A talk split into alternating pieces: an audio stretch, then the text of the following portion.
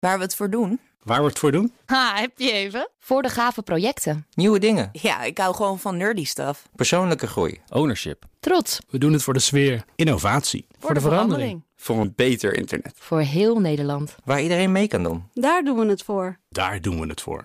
Waar doe jij het voor?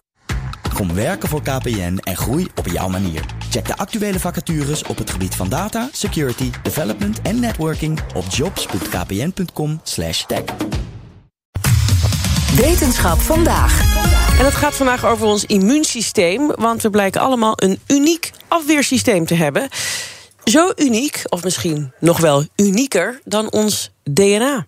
Wetenschapsdirecteur Paulien Wiester is aangeschoven. Heel goedemiddag, zo. Uh, Paulien. Goedemiddag, Roos. Uh, waarom is dat belangrijk? Nou ja, we hebben de laatste tijd in ieder geval allemaal meegekregen hoe belangrijk je immuunsysteem is. En of je afweerstoffen opbouwt tegen infecties zoals, ik noem maar wat, corona.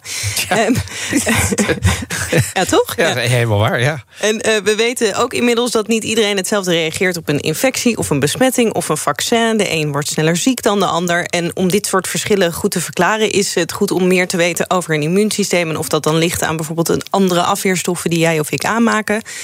En, om dit, om, en dit hebben ze dus onderzocht. En om dat beter te begrijpen, geef ik nog even een mini-cursus immuunsysteem. Oh, dat, dat kan kwaad. Ja. Of, nou ja, ik. Dat geeft de biochemicus die ik sprak. Uh, hij is hoogleraar Albert Hek van de Universiteit Utrecht. We hebben daar een heel vernuftig systeem in ons lichaam.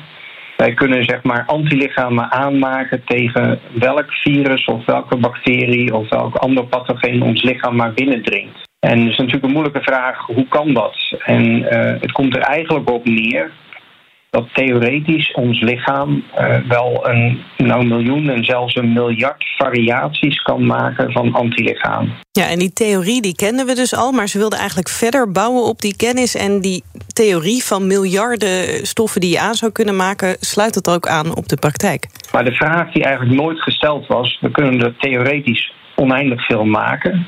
Maar hoeveel zit er op een gegeven moment in u of mijn bloed? En die vraag hebben wij proberen te stellen. Maar als ik dat vroeg aan immunologen, die hier eigenlijk het meeste verstand van hebben, die zeiden altijd: Nou, dat moet je niet gaan meten, want er zijn er miljoenen en misschien wel miljarden. Ja, laat me raden.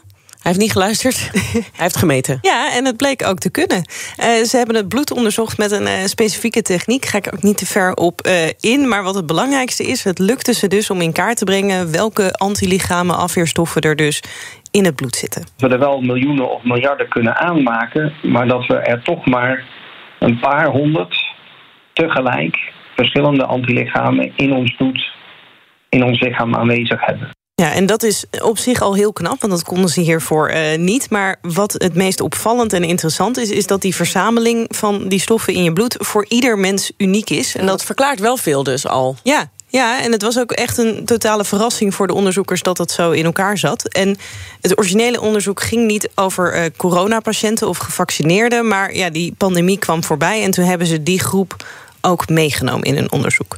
Ja, dat is eigenlijk het perfecte laboratoriumexperiment. Geef een miljoen of een miljard mensen precies dezelfde vaccinatie.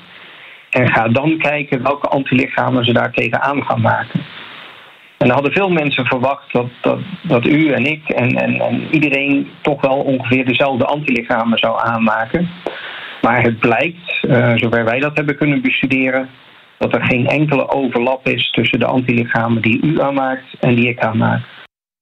En Paulien, wat kunnen we nu met deze kennis? Nou, daar kan je eigenlijk heel veel mee. Uh, als je echt ver in de toekomst denkt, dan zou je bijvoorbeeld real-time het bloed uh, van een patiënt kunnen monitoren. En dan kijken van, nou, maakt hij juist de antistoffen aan? Uh, hoe gaat het daarmee? Kan je misschien de behandeling aanpassen?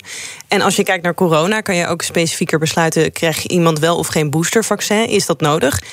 En wat ook heel veelbelovend is, je kan de goed functionerende antilichamen die je dus in iemands bloed vindt, ook als behandeling gebruiken. En wij willen ook in de toekomst juist gaan kijken, en niet alleen op COVID, maar allerlei andere ziektes, of we antilichamen uit de menselijke bloed kunnen gaan halen.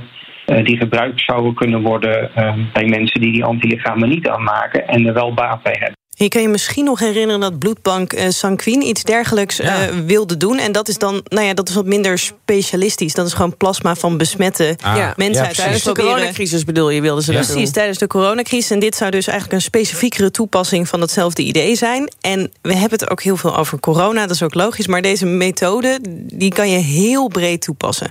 En bijvoorbeeld ook als je reuma krijgt, uh, die patiënten gaan ook antilichamen aanmaken tegen de reuma. Dus het, het is bijna elke ziekte kan je eigen lichaam proberen um, te bevechten. Door zelf daar specifieke antilichamen tegen te maken. Dus het past nu allemaal wel in de coronatijd. Ja. Maar het past eigenlijk bij bijna elke ziekte waar we van weten. Ja, en daar, daar ja, is hij ook heel blij mee. Omdat hij zegt van ja, daar kunnen we heel veel doen voor ziektes waar we nu nog geen behandeling uh, voor hebben. Daar kan je dus misschien die antilichamen afweerstoffen voor gebruiken. Ongelooflijk. Fantastisch. En, en dat geeft de burger moed, jongens. Want ja, dat betekent, we weten niet welke er nog aankomen. Maar ons lichaam, die kan heel veel. Dat, dat is zeker waar. Ja. ja, en als ons lichaam die kan, dan kan die van je buurman het wel.